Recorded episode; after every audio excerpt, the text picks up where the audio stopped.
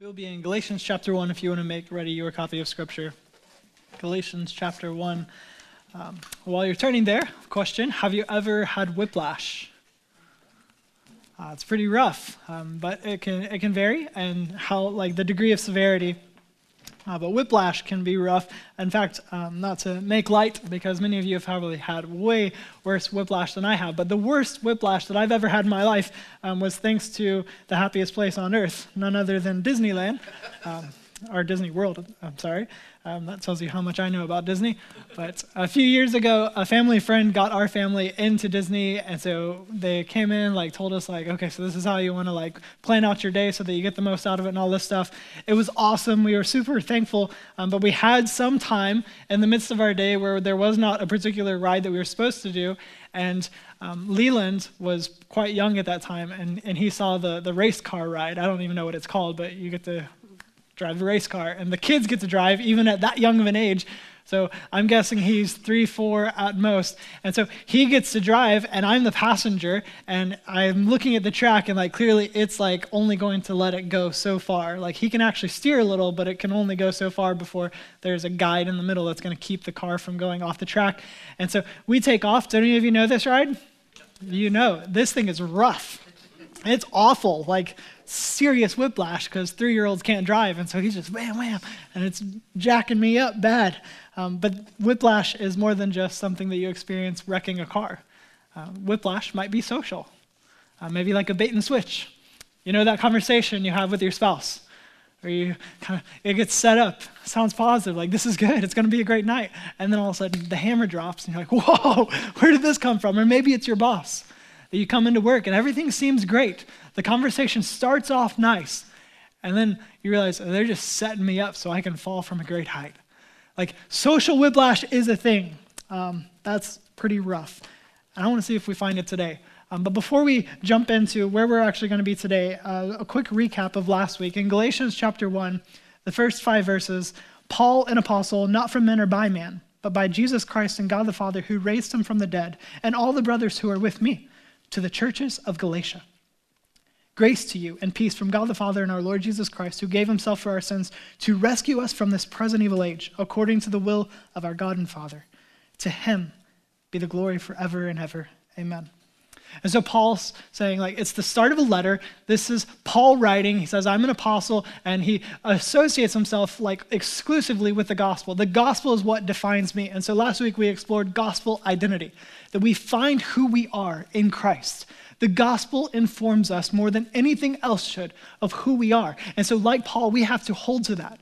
Um, but we see that that is very personal, and yet it is communal, that in the family of God, Paul writes, Hey, I'm an apostle writing with this authority. I know who I am because of the gospel, and yet I'm writing with the brothers. And we're addressing this to the churches of Galatia. And so that is where we're at. Um, and so today we're going to pick up following the greeting. So last week we covered the greeting in this letter, and now we're going to move into more of the body of the letter. And so, um, what we're going to see here is um, that Paul actually follows, typically in his letters, a pretty particular structure. And so, um, what he typically does is that Paul will go from introducing himself, his audience, and giving some kind of greeting, like grace and peace to you, as he did here. That's very common. But then Paul would almost every time launch into a prayer of thanksgiving. And this is what Paul does. Like he, he's like, this is who I am, who you are, and praise be to God. And now I'm going to thank God for something. And often, for those of you who love studying, and I hope that's all of you, um, you'll actually find huge clues as to what the big theological theme is going to be in the letter in his prayer at the beginning. And so, um, this is what you can kind of expect. Colossians, for instance, another letter that Paul wrote, um, Paul does his greeting. This is who I am. Here's the greeting. And then he says, We always thank God, the Father of our Lord Jesus Christ, when we pray for you. For we have heard of your faith in Christ Jesus and the love you have for all the saints because of the hope reserved for you in heaven. You have already heard about this hope in the word of truth, the gospel that has come to you. So we thank God. Here's his prayer of thanksgiving. Philippians, intro and greeting. And then I give thanks to my God for every remembrance of you, always praying with joy for all of you in my every prayer because of your partnership in the gospel from the first day until now. Or 1 Corinthians, I always thank my God for you because of the grace of God given to you in Christ Jesus, that you were enriched in him in every way, in all speech and all knowledge. So, typical Pauline structure. Is that he's going to say who he is, who his audience is, give this greeting, and then he launches into some kind of prayer of thanksgiving. And now, let's see what happens in Galatians. So, Galatians chapter 1, verse 6. I am amazed that you are so quickly turning away from him who called you by the grace of Christ and are turning to a different gospel. Not that there is another gospel, but there are some who are troubling you and want to distort the gospel of Christ. But even if we or an angel from heaven should preach to you a gospel contrary to what we have preached to you, a curse be on him. As we have said before, I now say again if anyone is preaching to you a gospel contrary to what you received, a curse be on him. For am I not trying to persuade people or God?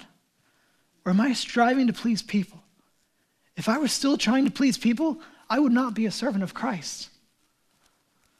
Did you feel it? We should expect, like typical Pauline letters, we should expect this is where Paul says, Oh, like I give thanks to God for something.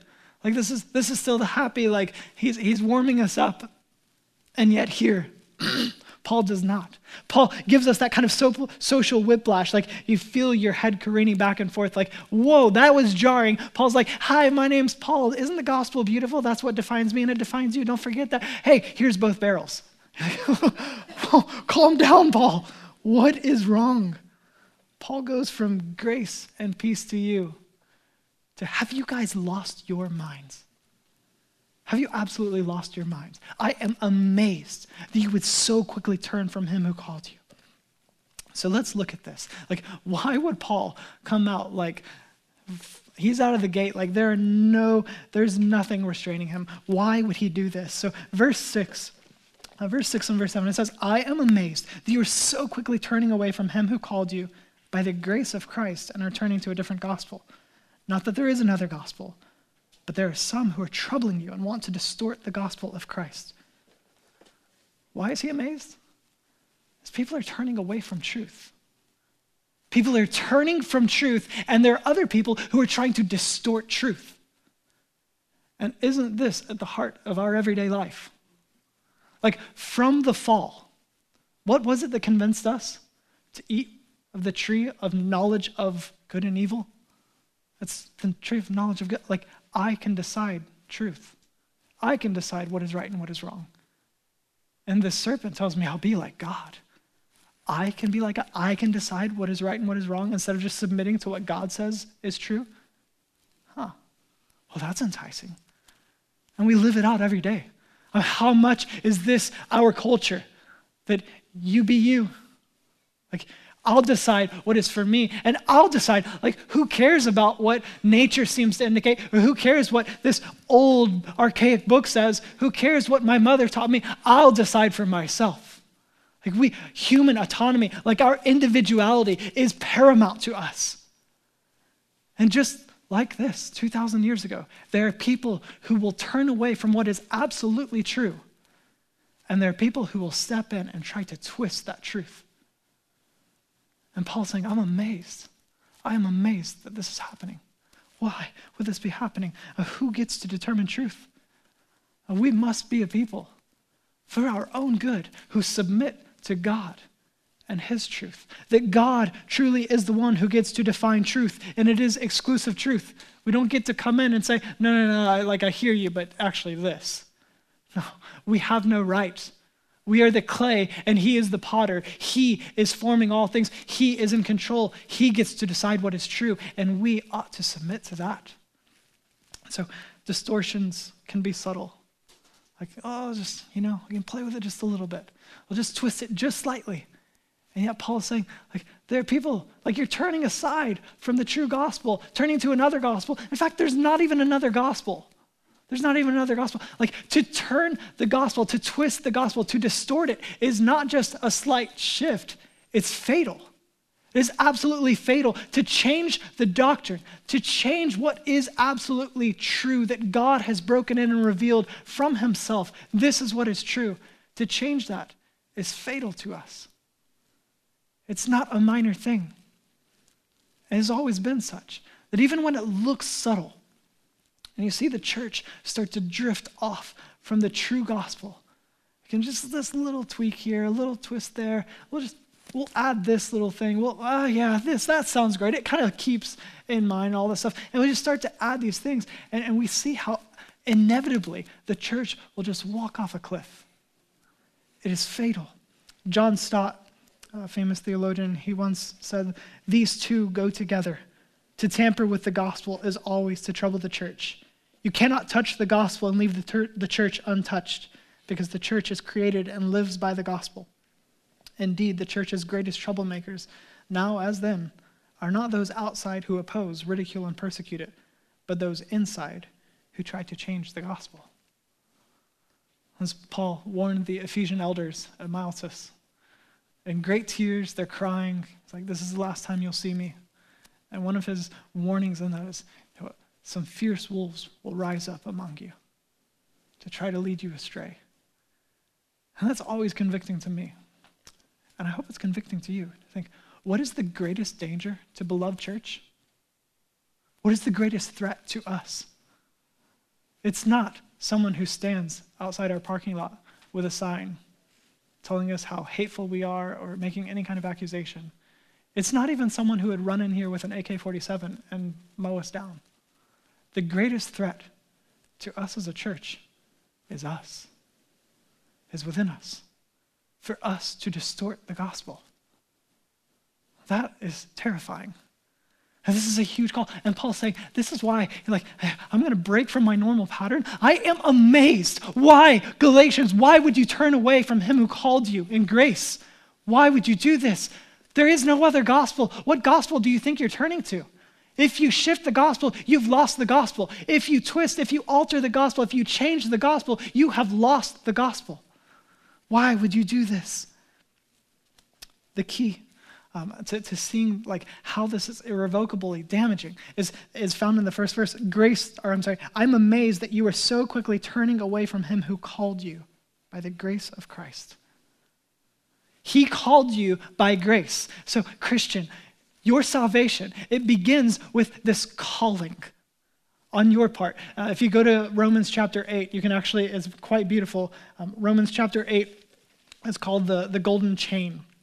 And so, um, what we see here is that for those he foreknew, he also predestined to be conformed to the image of his son, so that he would be the firstborn among many brothers and sisters. And now, listen to the sequence. And those he predestined, meaning God chose us before the foundation of the world to be holy and blameless before him, that's Ephesians 1. Those he predestined, he also called. So, God selects us, God, in his grace, is what he's saying in verse 6. He called you in grace. You did nothing to deserve it. God calls us, and then he calls us, and then he justifies us. Those he called, he also justified, and those he justified, he also glorified. This is the sequence of events. That God, before we could do anything, says, I love you. You are my beloved. Before we could do anything. And so we are called by grace. And so what Paul is saying here is look, you're turning away from the one who called you in grace. Like you could do something now to earn salvation?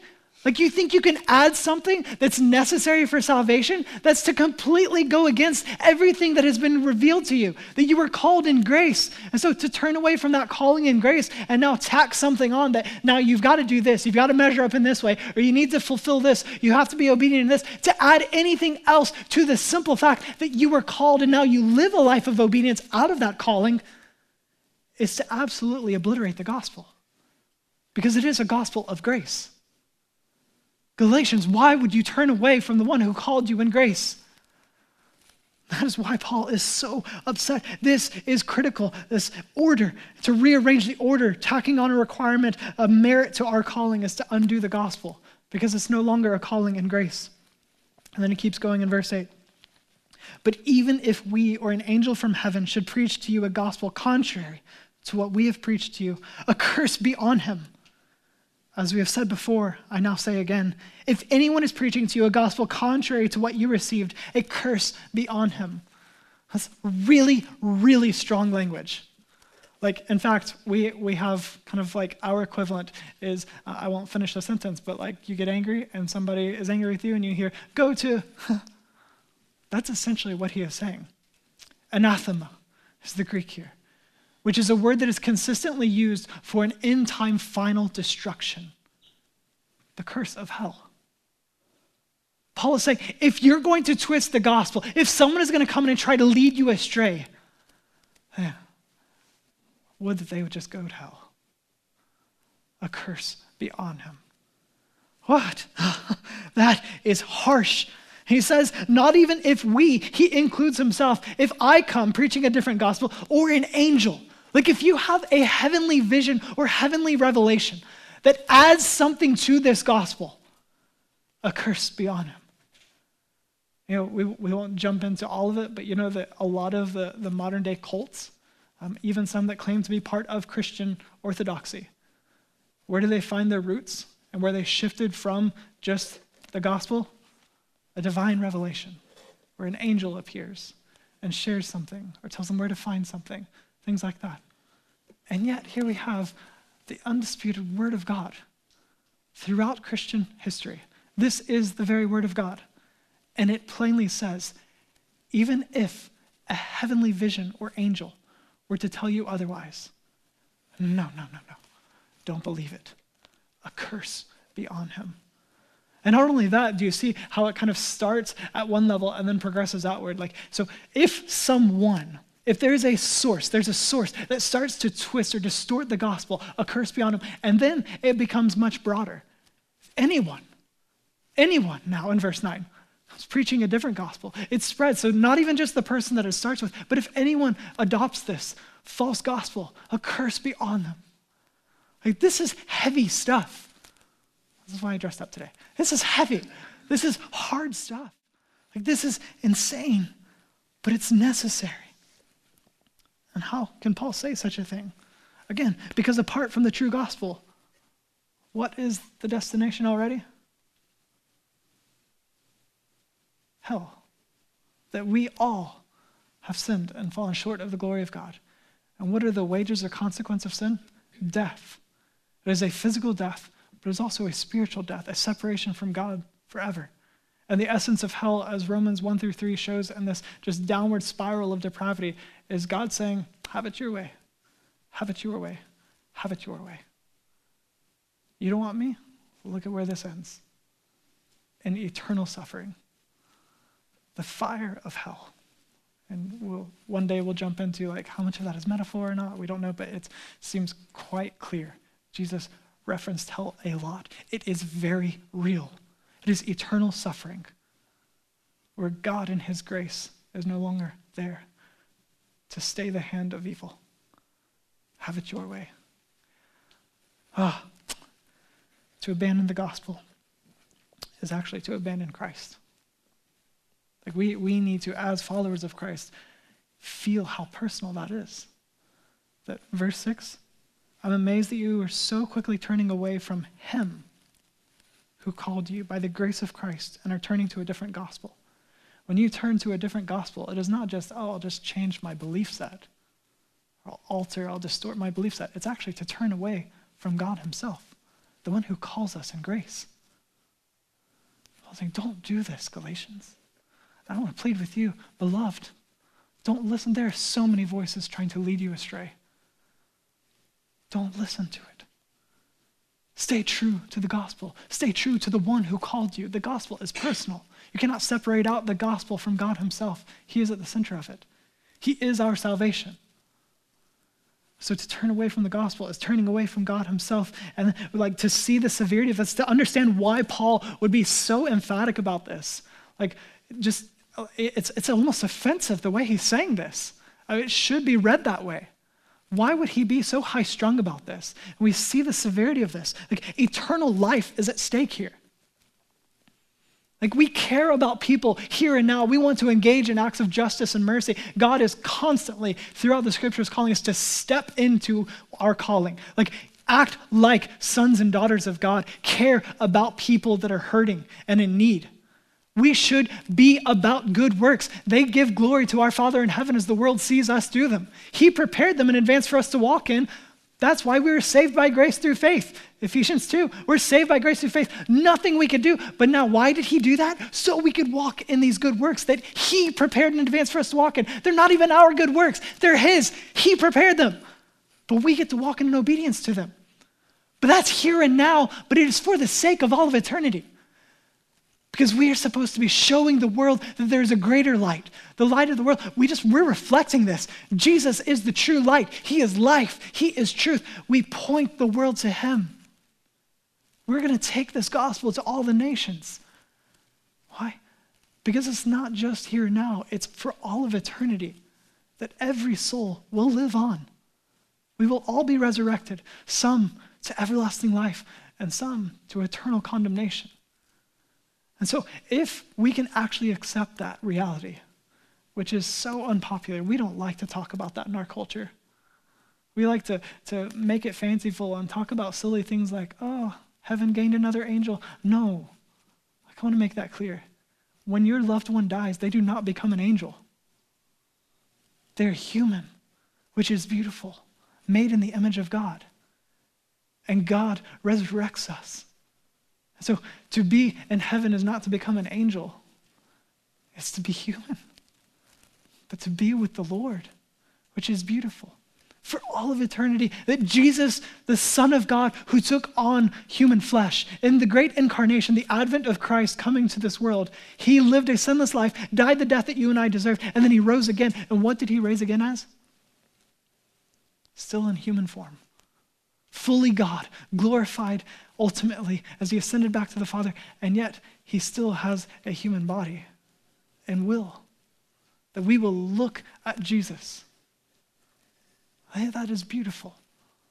So let's not diminish the value of our body. Think that this is not worth anything. Take care of it, delight in it. Your Father made you. But eternity is at stake here. Eternity is at stake for a human body to experience everlasting suffering, pain, hurt, or everlasting bliss and joy, delight, to be in the presence of God. That is what is at stake here. But it's also now, too. That Jesus came and said, I've come that you would have life in abundance. I've come that your joy would be made complete. That is here and now. The salvation that we have is not just this forward looking, like, oh, one day God will resurrect me and I'll live with him in heaven forever. No, it's yes, that's true, but it's also here and now. Like you get to walk with God every day. You get to wake up to the presence of God and His delight over you, His Spirit sealing our hearts with this promise for the day. Today, it is sealed that God's presence, He dwells within us. We, the church, the body of Christ, we are the temple of God. Like He is with us. We can enjoy Him even now. In the midst of all of the crazy circumstances of life, we can find joy and delight in Him today. So you've got to see that is what is at stake when you twist the gospel the intimate enjoyment of God. And so, verse 10, Paul says, For am I now trying to persuade people or God? Or am I striving to please people? If I were still trying to please people, I would not be a servant of Christ.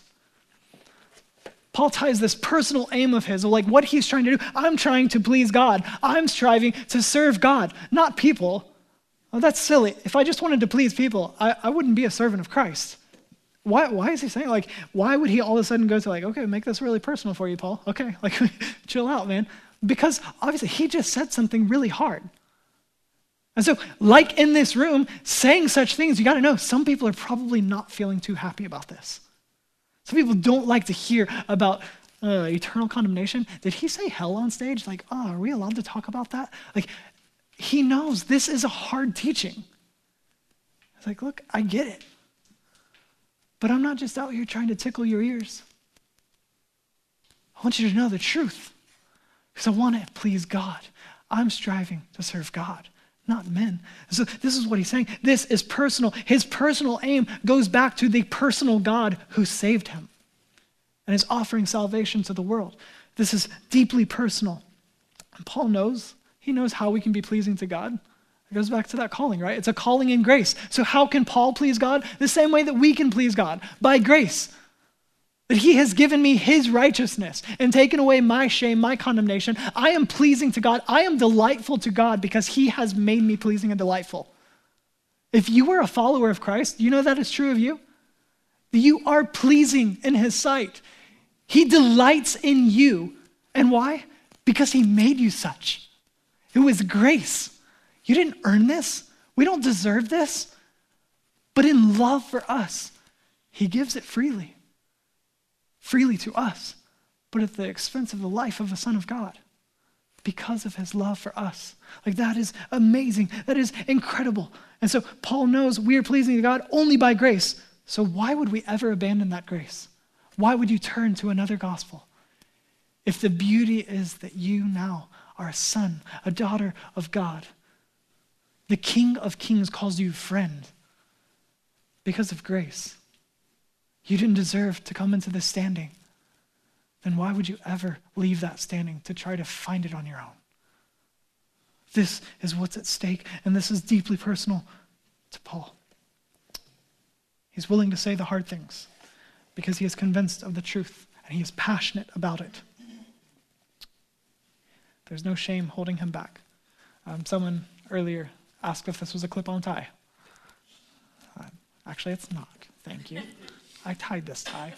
Uh, and back, uh, uh, it's been a few months now, the last wedding that I officiated. Uh, we get through the wedding, we go to the reception, you know, reception's fun party, like all the stuff going on and everything. People are dancing. And I look up and there's this guy that I like, I somewhat know who he is. Like I could call him by name and stuff, but I don't know him really personally. Um, but he's walking around and he's kind of like doing like dad dance on the floor and stuff and snap his fingers, just kind of a little move. And, and so he's moving around, but he turns towards me and I realize like his shirt's undone and he has a clip on tie and that clip on tie is now right there in his pocket, hanging right there. I was like, wow, like that's incredible. This guy has no shame in his game. like usually I would think that if I, if I was wearing a clip-on tie, I would do my absolute best to not let anyone know that's a clip-on tie. This guy, like, you know what? Just clip that clip-on tie on my pocket so that it's off my neck. I don't care. I'll keep doing my dad dance. Like there is no shame at all. And this is Paul. I'm not scared to tell you what is true. I know what is true. And why would we compromise on the truth? Don't turn to a different gospel. There are no other gospels. If you change the gospel, you've lost the gospel. See what's at stake here. So, our culture does not like this idea, this idea of exclusive truth. This exclusivism is deeply offensive to say that Jesus is the way, the truth, and the life. There is no other way to the Father except through him. Jesus' own words. He said, There is no other way. It is only by Jesus. As Peter preaches, he says, There's no other name given under heaven by which man can be saved. Only Jesus. The only way to salvation is Jesus. The world around us does not like to hear that.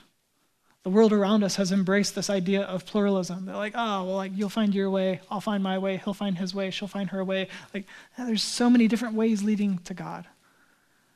That is not what God has told us. Does God not have the rightful place to say, this is the way? It cost me my son's life.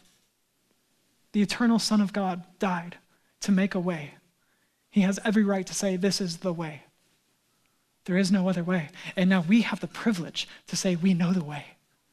World, the way is Jesus. There's his gospel and no other gospel. So, church, you have been entrusted with this gospel and tasked to take it to all nations. So, when we shift from that gospel, when we distort it, when we start to steer away from it, then we have to call each other back and say, no, no, no, no, no. There is no other gospel. It is just this gospel, the gospel of grace, what Christ has done for us. We cannot lose sight of that. We cannot let go of that. It is the only way. And it is the most loving and inclusive thing we could actually do. The gospel is exclusive, yes, and that there are no other ways, but it is so beautifully inclusive that God is so missional and so loves the world that He says, I'm going to send you out as my ambassadors. Go let the world know this is the way, and I'm inviting you in. So go and share this good news. Oh, goodness. But we still today even encounter these false gospels. And just what are some of the common false gospels today? Like, what are the ones that creep into our own lives and our own church and around us in the culture? Um, they're much the same as they were in Galatia, actually. We may not be screaming for each other to be circumcised. We'll get into a lot of that. But in the same way, we'll add on, like, oh, but you, you got to do this, though. You got to prove your salvation by this and, and all these different things. And will you do good works? Yes, we already discussed that. He prepared them for us. But that is not our salvation. Our salvation does not hinge on what we do. So don't fall for that, the, the works based or the, the one that I hear so often. Just be a good person. You know, that's what life is about. Be a good person. Like, well, how do you, how do you know that you're good enough? In fact, like, scripture makes it painfully clear that we are not good. None of us are good. We could never do enough. That's nonsense. That's a false gospel. We could not be good enough. And if good works got us to God, then how insanely offensive that Jesus would have to die. And so, what a mockery we make of the crucifixion, of the life of the Son of God, his death, if we think that we could in some way be good enough. No, we could not. And this would disqualify all of us, because let's be honest, we're all bad people. We don't even keep the standards that we impose on our friends let alone the standard of God who is holy. And so we must not turn to any gospel other than the one true gospel, the gospel of grace. It is Jesus Christ. He is our salvation. There's nothing more. And, and I don't want you to miss this either. Um, in a wrongful paradigm, like to think this works-based, like I, I do this and do this, or I be good enough, or anything like that. If you tack on anything to the gospel, anything that now is your responsibility, what have you done? we talked about this last week. Who gets all the glory in the gospel? God, because it's grace, that He did it all for us. But when I step into a place where I say, well, I, I have to do this, I'm, I'm going to do this and everything, and I somehow tack that onto the gospel, that now I have in some way done something to earn my standing. And now who gets the glory? At best, it's shared. The glory all belongs to God. Salvation is the Lord's. Salvation belongs to the Lord. You know, there's a, I, I've not, I don't, I'm too cheap to buy the data, to be honest with you, um, but I'm hearing secondhand about all this data that's being released right now. Um, kind of preliminary data, it's still early. You know, COVID is spiking again and all this stuff. Um, but some of the post COVID church data that's coming out right now says that in general, in general, again, one third of the church, and we're speaking across America's landscape, one third of the church is more bought in than ever. More bought in than ever. Like every pastor in March of 2020 was terrified, thinking like, this is going to financially ruin us. My family's not going to be eating, and all this stuff. And it was true here too. But churches across America were like, you know what? Actually, this didn't affect finances much at all. Like the, the effect on finances has been small. And what we saw was fewer people are giving, and yet those that are giving have stepped up, said, This is for real. I'm, I'm going to I'm going to own this. I'm a part of this. And to the glory of God, I'll even sacrificially give. And I say, Praise God. And personally, thank you that we can eat.